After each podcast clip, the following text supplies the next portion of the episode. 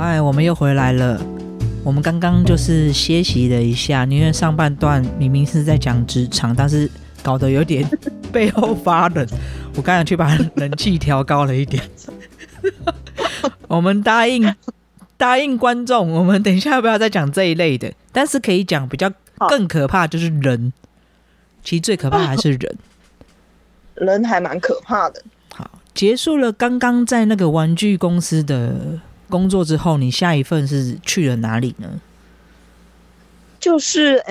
事实上我一开始找工作的目标吧，我自己蛮想做家居或是一些杯子啊瓷器这样的，然后后来我离职的时候因缘际会之下就找到了一个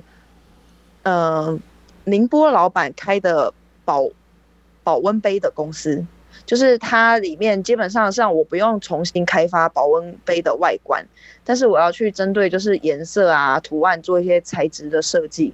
所以那个时候他们会请我过去是因为我有儿童玩具的背景，就是事实上大陆啊这个区块啊还蛮有趣的，就是跟我以前学的有一点点，就是后来学的跟职场有一点不同，就是我才发现原来大陆有特别一个板块叫做儿童玩具设计或是母婴类，可是以前在台湾读书的时候都是一整个大板块，就是稍微学也没有分得很细，我可能只知道哦有家具有车辆或是有电子产业 UI UX 就大概是这种，但是来到大陆之后才发现天哪，这边事实上母婴产业还蛮 蓬勃在发展的，所以因为我之前做了儿童玩具跟儿童用品相关类目已经做了4年多吧，所以我后来在找的这间公司它是承载的我一点小小的梦想，就是我想做家居，就是锅碗瓢盆啊杯子这种东西，然后我就进去了。然后那个时候呢，我一开始他们是希望我做一个儿童品牌的主设计师，然后一切的一切就在这间公司也是发生了一些蛮有趣的事情啦。所以你主设计师是做产品吗？对，就是因为那个时候他们不我也算刚进去公司嘛，所以他们不可能让我全的主管这个项目，所以他一开始有请我对接，像我在里面有一点点算是 PM 吗这种角色，项目经理，就是我要去对接设计公司，然后他们要怎么设计这个品牌啊，品牌的整体的氛围，然后产品外观、产品颜色、IP 等等的，我要去监督这件事情，所以算是然后再做一些内销的，所以算是做平面、主视觉、CIS 这一块。对，后来就变成这样子，然后我就就是一边要对接这个设计公司，然后一边就是我们自己的老板呢，他还蛮有趣的，就是大陆有个地方叫义乌，他是从义乌出生的商人，然后呢他也成为我后来呢就是找工作会尽量去避免找到义乌啊或宁波的老板，因为他们的身上那个生意人的模式很强大，而且因为真的很有钱，据说你只要去义乌一去，你看到的老板都是身价过100万或1000万的，我说是人民币。对，所以他们身上就是会觉得我很厉害啊，我虽然做这些小东西，可是 我很有钱。然后后来就遇到这老板，但是真的是说最可怕的是人，就是你知人知面不知心。一开始去就是那个老板也长得很可爱，就是很福气相很福态这样，然后他们因为是义乌出身的，义乌最多的就是商品，但是义乌的商品就是那种烂烂的啊，让也不能说烂烂，就是没有经过处理的纯天然的东西的样子，所以我们的工作内容就是他可能会从他认识的厂商那边拿来很多保温杯啊或是塑胶杯啊玻璃杯的已经有外观的轮廓的东西，然后我们针对他的样子给他们上色啊或是上图案啊做包装，就是这样的工作，就是我有等于在这间公司我做了2种工作内容。义乌它是一个，有人说你去国外买一些小饰品的话，你往下看它就是 Made in China， 那基本上达 70-80% 可能都来自义乌。对，没错。然后就有人说有些外国人会去义乌观光，他可能就会买到说你在这边买可能只要10块人民币，可是你在美国买可能要$100这样子。100就是之类的。对，现在就是连亚马逊，就是我最近就是疫情之后有关注一些跟线上的事情，然后我有上过1-2堂那种线上的课，他们都是这么操作，就是可能义乌5块6块的，他们可能就卖$10几块，美国人可能还觉得很便宜。对对，就是这样。然后之前去义乌的时候嘛，就真的都是黑人或是印度人或是外国人，超多的。整个市场的亚洲人可能就是店家，很多人去那边带货吧。对，带货，所有东西都从那边。然后因为我很喜欢尬聊嘛，就我有时候会跟打车的时候，我就会跟司机聊天，他们就会说有很多就是老外，他因为那个师傅的副业是滴滴司机，然后主业是某一个家具公司的业务这样。然后他说之前反正他有遇过，就是说他们批发他们家具就真的很便宜，然后运到美国去卖，就卖就是他可能举例夸张点，可能他买10块，然后去美国真的卖个100-200块，就是很多这样子的东西。所以需要商品卖的话可以来义乌哦。我记得我那时候在广州工作的时候，我们那时候就是卖家居商品，然后我们有时候会去广东省很多工厂，然后老板就这样开车带我们去跑，然后之后就是有时候是直接去工厂拿货，就觉得你这东西他可能直接给人家 ODM 或是 OEM 的，他就会直接跟他说那你这个剩下的可不可以卖我，然后就自己放上自己的 logo 就卖。你知道大陆很多这种方式，贴牌，对，很多都贴牌，基本上就是连我后来的这个宁波老板的，他们也很多都是怎么说，他们自己在义乌有个小商店，然后那个小商店里面他可能就有3个品牌，但是所有的杯子呢可能只有1个是真的全部自己设计的，其他都是贴牌的。还会有1个吗？有这么多？我跟你说，高估了吧？那个时候我们为了搞一个，因为我也算是做产品设计的，所以我们因为就是这个老板呢，我觉得大局观也蛮对的，就是他从义乌这个比较淳朴然后引号的地方来到了上海，就是为了找到比较好的设计师。所以他也很聪明，他找的是可以做平面又可以做产品外观设计的。所以当初呢，我们可能1个月会提一些，就是这个产品怎么做设计啊等等的。然后有一些真的蛮好的，就是我同事的也蛮好的，可能我的也还 OK 这样。然后他就会选中可能一些之后，然后就去跟他的所谓经验老道的朋友聊，然后聊了之后说啊，你们这个不行，然后等于我们每个月的提案都作废。所以有1个真的就像你说的很多，有1个可以开模全新，然后做生产，真的已经很厉害了。对，然后我刚刚还没有说完，就是我老板他们最后不知道找什么商品之后，他就直接去义乌拿商品，然后我就觉得我的天哪，原来我们的品牌都是这样子来的。然后你刚才说宁波老板啊，可是其实宁波人很会赚钱是一个蛮有名的传说。对，就是有点犹太人的概念哦，有一点点，就是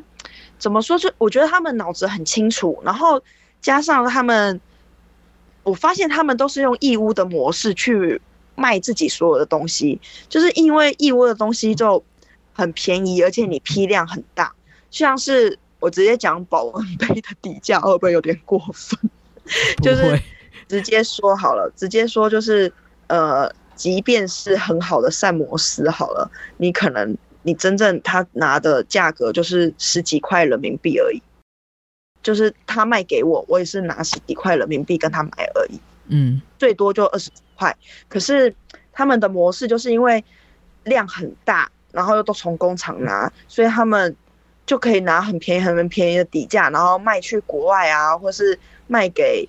2、3、4线城市。就是如果卖在1线城市的话，可能可以卖高一点，但是2、3线城市他们可以去用各种价格去卖，所以他们就是即使赚1块，可是他们赚了，就是像以前我们一个杯子嘛，要做4个颜色，然后每个可能他下单都是10万，所以每个都赚1块的话，他光是一个就赚了40万，就是这样子算。然后我们每一个，就是我们每个月都会出到10款以上的产品，很会算账。但因为那个时候呢，来上海开销本来就比较大嘛，然后呢，他来上海之后呢，他就把所有在上海的开销，可能还有他太太跟儿子的开销，都算到我们的头上。就是他会把所有他在上海的开销，通通都算到我们设计部的头上。然后他就说：“哎，我第一年在上海花了100万，第二年300万，可是上海都没有把钱赚回来。”但他没有去算他以前在义乌，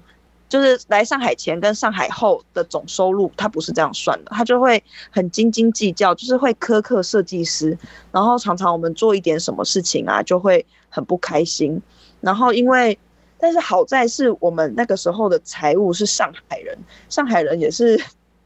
斤斤计较出名的，没错，然后又是男的，所以我在那边的第一年啊，我有拿到年终，是那个上海人帮我们争取的。就是那个上海的大叔帮我们算，然后我们才有拿到。然后后来到了第二年、第三年，我们通通都没有拿到奖金。然后没有拿到奖金以外，我们还被一个一个抓去，说我们觉得你们是真的设计师，一个个被抓进去哦。说我觉得你们真的没有表现的跟我们预期那么好。然后所以就是后来我们通通都没有再拿过任何奖金。然后还会要求说以后啊，例如可能我们是拿1万块好了。然后他就说啊，你们这薪水太高了，我们决定把你的这个薪资呢降低成拿底薪，所以底薪可能拿5000块，然后之后抽成，但是很不合理啊！你要怎么算？就是事实上他们对钱很有斤斤计较的想法，可是让他们不太会处理很多高级的事情，这样讲好过分。所以他们不太会处理人的事情，或是处理这些计算方法，他们目前还是一团乱。因为我常常离开一个地方，在原本的地方都还有 spy， 所以 spy 跟我说他们到现在我都已经离开了2-3年了，然后他们还是在搞说啊，要是要用拿领全薪呢，还是要给你们拿底薪加就是那个奖金，到现在还没搞定。可是然后那个时候我们这样薪水可以这样改来改去哦，这样合法吗？可以啊，对啊，那就不要答应他就好啦。对，所以我们全部都进去说我们不愿意，然后而且还是那个斤斤计较上海人告诉我们怎么处理的，然后我们全部都说不用，然后他们就很生气，然后他们斤斤计较到什么，像不是过节啊，什么粽子啊、月饼啊什么的、啊，我们通通拿到是3无产品，就是来了就只有一个包装盒，里面没有防腐剂，然后你可能会看到。所有的内容物啊，什么什么都没有，然后还有同事打开要吃，就发生跟瀑布一样的事情。什么东西？你刚刚说的是什么东西？防腐商品是什么？3无就是没有什么生产日期啊，没有有效什么，就是3无，就是包装上面没有任何的标签，然后也不知道是什么品牌，也不知道里面是什么内容，完全没有，还是那是给军人吃的。就吃完里面会有一张纸，还这是鱿鱼游戏。打开，有可能。哎，鱿鱼游戏在你们那里？哎，鱿鱼游戏在你们那里翻什么？鱿鱼游一样啊，一样哦。哎呦，对，好吧，怎样做吧？我觉得这是他们没有认真翻译，可能就直接盗版台湾的，有可能。你讲话小心一点，我们现在录音的地方浓小心一点啊。对，反正那个老板很夸张，就是哦，然后后来我们还跟老板娘反映说，哎、欸，那个是3无哎，然后老板娘还装啊，真的假的？我不知道哎、欸，可是那明明就是他买的、啊，好可怕哦！演戏都不会演，还是他自己做的、啊。我们还有同事很无聊，就用万能的淘宝，然后呢就找，就发现那个是真的有在卖义乌的，可能1盒才10块。是义乌，我很爱去义乌哎、欸，就很爱义乌啊！义乌现在已经变成一个中国还蛮大的供应商。对啊，我记得那时候电商，其实他们电商一直很蓬勃啊，可那时候有一阵子就是说很多放上亚马逊的或者是放上淘宝那种热卖的都是从义乌出去的，然后就是我说球鞋，然后他们那时候就有去访问他们说，哎，你这个球鞋卖多少啊？然后说都可以标高很高啊，然后就讲到最后就说，可是这是真的吗？他就说这就不要说啦，这就是从那工厂拿的，当然是真的啊什么的，然后就说一双可以标到几千块人民币，超扯的。对，他们现在就会说什么是外流款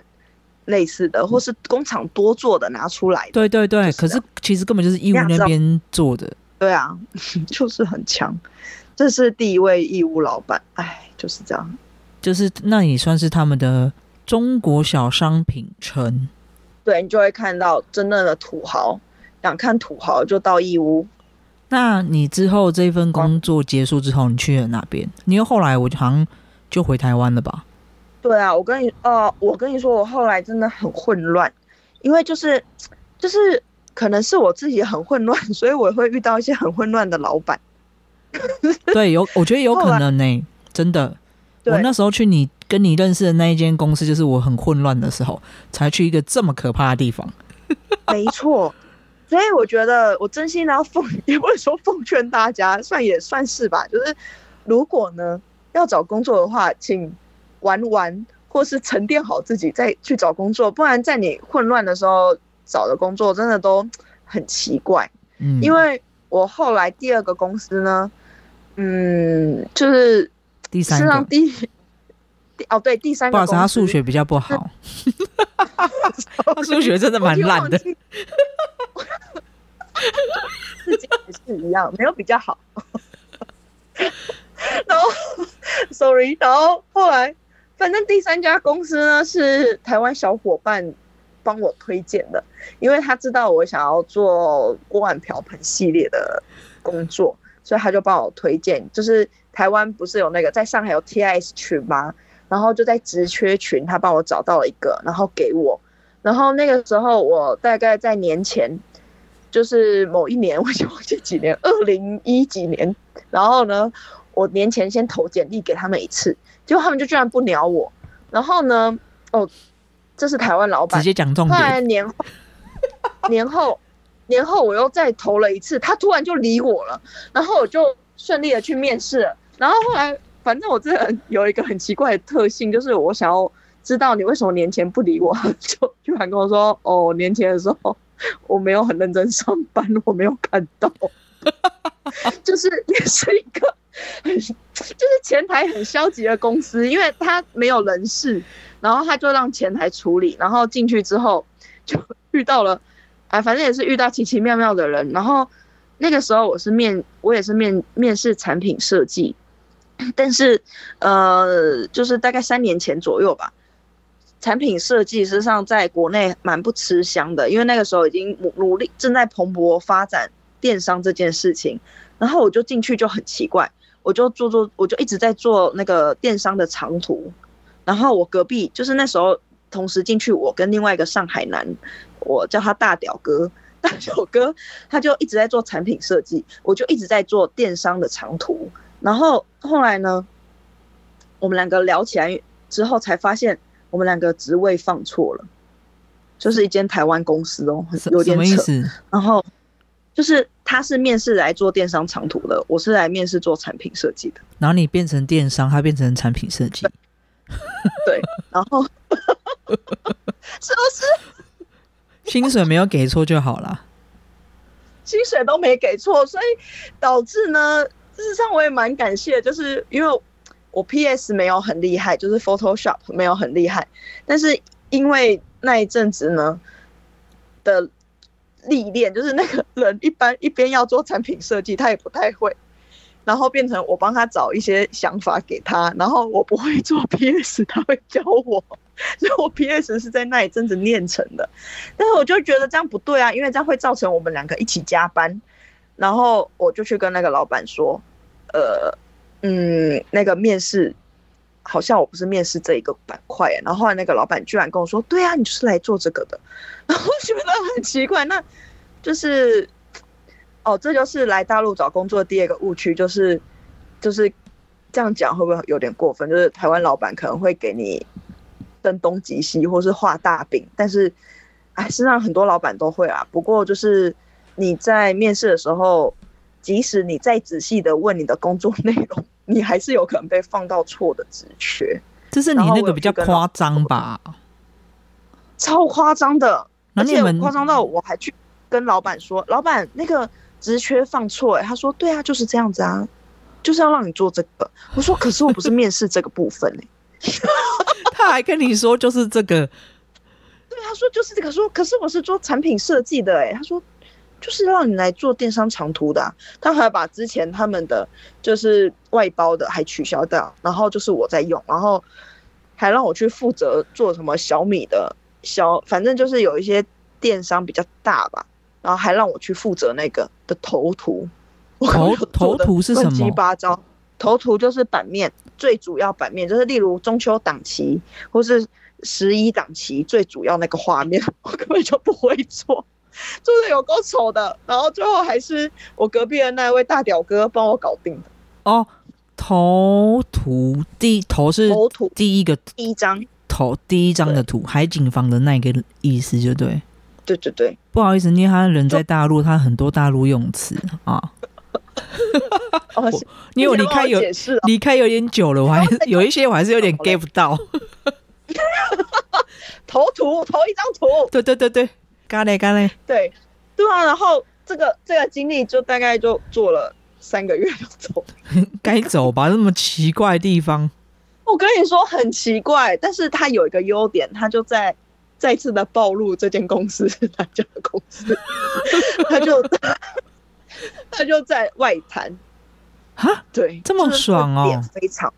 超爽的。我每天到外滩工作，然后我走一下就可以去看三件套。就是中午我可以去看三件套，看完三件套再回来上班。你要不要解释一下什么是三件套？事实上，那三座叫什么名字我也不太知道。什么开瓶器？就是开瓶哦，对，一个是东方明珠，对，然后一个是开瓶器，但是那个螺旋的，我觉得很像那个螺旋土豆。螺旋的那个我好像没看过，就是那个很像那个。夜市的那个炸的那个马铃薯圈圈螺旋的那个很像，我觉得长得像。我每次看到他就觉得我有点饿了。然后后来又让我发现了很有趣的事情，就是又再把一切就是放在我有儿童产品的经历下，还有玩具的经验之下的基础，我找到了一个跟儿童很像的产业别，叫做宠物产品设计。宠物什么东西的产品设计？宠物玩具。玩具吗？哦，宠物这个产业还蛮不错的啊。对啊，就是我觉得很好玩的，就是反正大陆这边就是母婴很旺盛嘛，然后现在他们的90后、00后已经不想生小孩的也居多了，然后开始养宠物的也越来越多。但是除了猫狗以外，事实上小宠也是很大的类目。小宠就是老鼠啊、蛇啊、蟾蜍啊，类似这种东西。然后我那时候，对，所以我养的角蛙也是小宠哦。然后后来反正就进去了这样的宠物公司，但是主要主攻的还是猫跟狗啦。哦，我们可以补充一下，就是为什么他们那里母婴产业这么旺盛？因为他们其实之前只有一胎化。然后一胎化之下，就是因为你的阿公阿嬷就是只有这个孙子或是这个孙女，所以他们会非常极度的宠他，所以就是阿公阿嬷跟爸妈的所有的钱都投在这个小孩身上，所以他们小孩就非常部分有一些蛮没有礼貌的，就是对阿公阿嬷都会打。以前在地铁上，我们不是大人打小孩哦，是小孩打大人，对吧？至今好像还有一点，不过他们现在就是大大有在提倡那个孔子理念、儒家思想，所以貌似现在还可以啦，没有像以前那么夸张。因为现在好像有可以开放2胎啦，不止2胎，现在已经可以3胎了。对啊，对，因为他们当时那个一胎化就是有一点太过分了，真的是蛮过火的，因为他确实就是相处下来，你会发现。我有一些同事是1胎的小孩，跟是2胎，就是家里有兄弟姐妹的，会明显感觉不太一样。就是有兄弟姐妹的，会产生确实就是会比较知道分享，比较知道分寸等等。但是如果是一个的，确实会显得还蛮骄傲的，而且他的骄傲不一定会表露出来，可是可能在言谈之中，你会发现你果然是一胎，就是这种感觉。但是一胎也不是说因为只有生一个小孩，而是因为他们的爸妈跟他们爸妈没有在管，是阿公阿嬷在管，通常都是阿公阿嬷在带小孩，然后爸妈在旁边打游戏，对不对？因为他们就比较早结婚。说到这个一胎，我就想到你有没有去过纽斯啊？就是那种韩国的洗浴的那种。我知道这个，但我没有去，因为那时候好像还没有忘了。事实上还蛮干净，也就是大陆这边还蛮喜欢各种洗浴的汗蒸啊，所以还蛮事实上还蛮干净的。然后我之前去的时候，都确实就像你说的，很多就是爸爸妈妈海边很恩爱啊，搂来搂去啊，玩啊，然后小朋友就自己在旁边玩 iPad， 很多，很多，非常多。嗯而且这种时间哦，还是晚上11点，然后他还带小孩子去洗完澡，爸爸妈妈就很恩爱，小朋友自己在玩电动，把他丢到旁边，就丢给他一台游戏机，他就可以自己在那边生存。那你这个工作结束之后，就到了现在这个工作吗？对啊，就是宠物的那个结束之后，因为那个也只有1年啦。宠物的工作是，这个公司原本跟第一个公司就是儿童玩具的公司有点像，就是他们主打外销。后来发现呢，外销好像有点打不起来了，所以就开始想做内销。然后又加上了我第2个那个水杯的经历，所以呢，他就发现，哎，事实上我有国内快销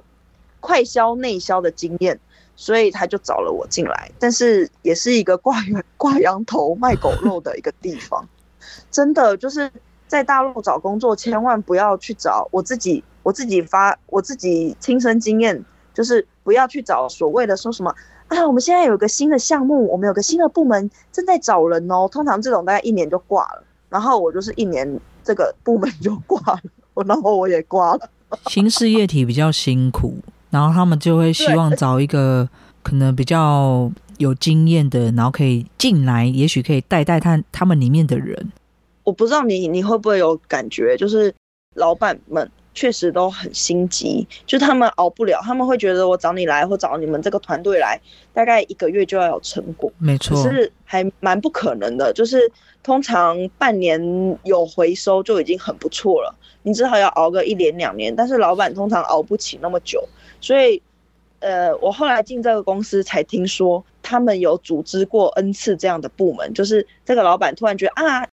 有纯棉的宠物玩具很好，然后他就组起一个部门，然后1年就解散，然后说啊，我们觉得我们今年决定要做宠物家具了，然后就找一些有家具背景人进来，然后1年就解散了。所以事实上，我进来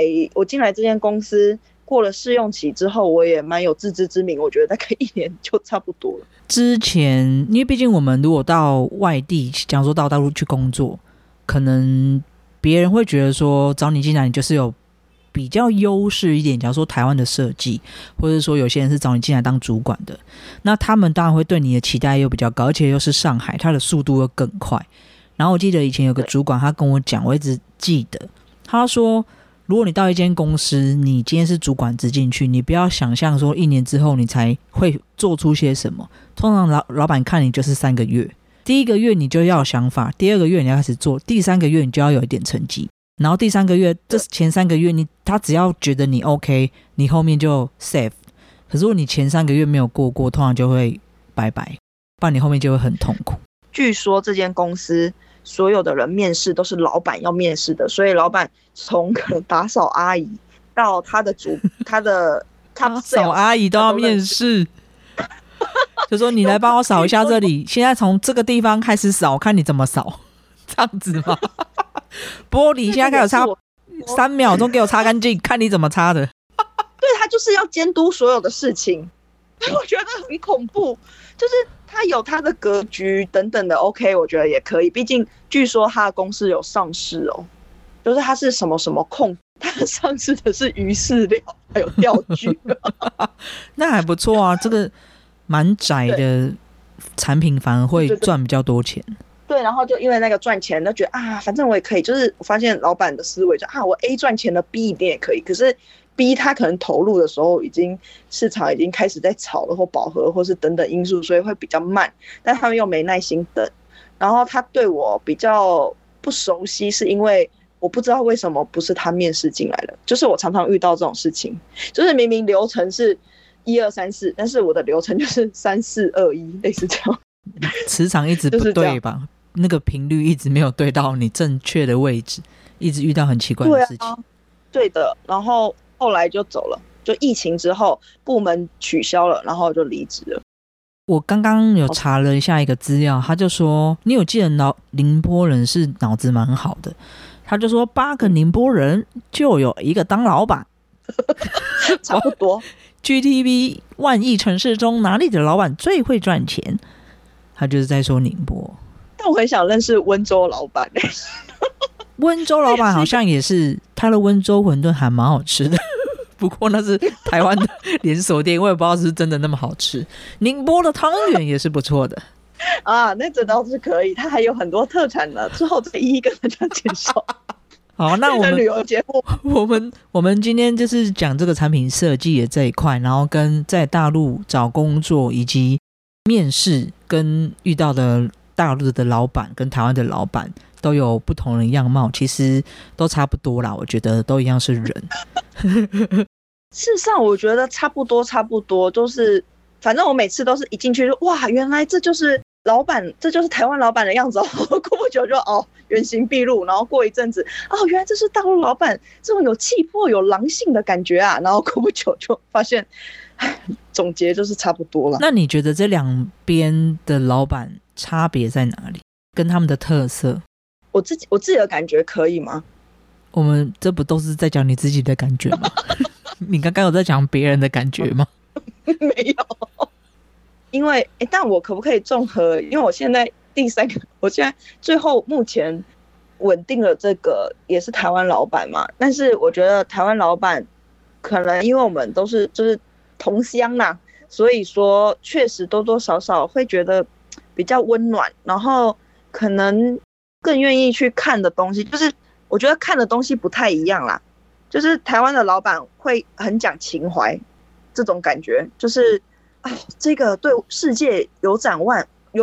我就要做这个。这可以保护海洋，我就要做这个，都是这种感觉。但是大陆的老板还是比较看重就是钱。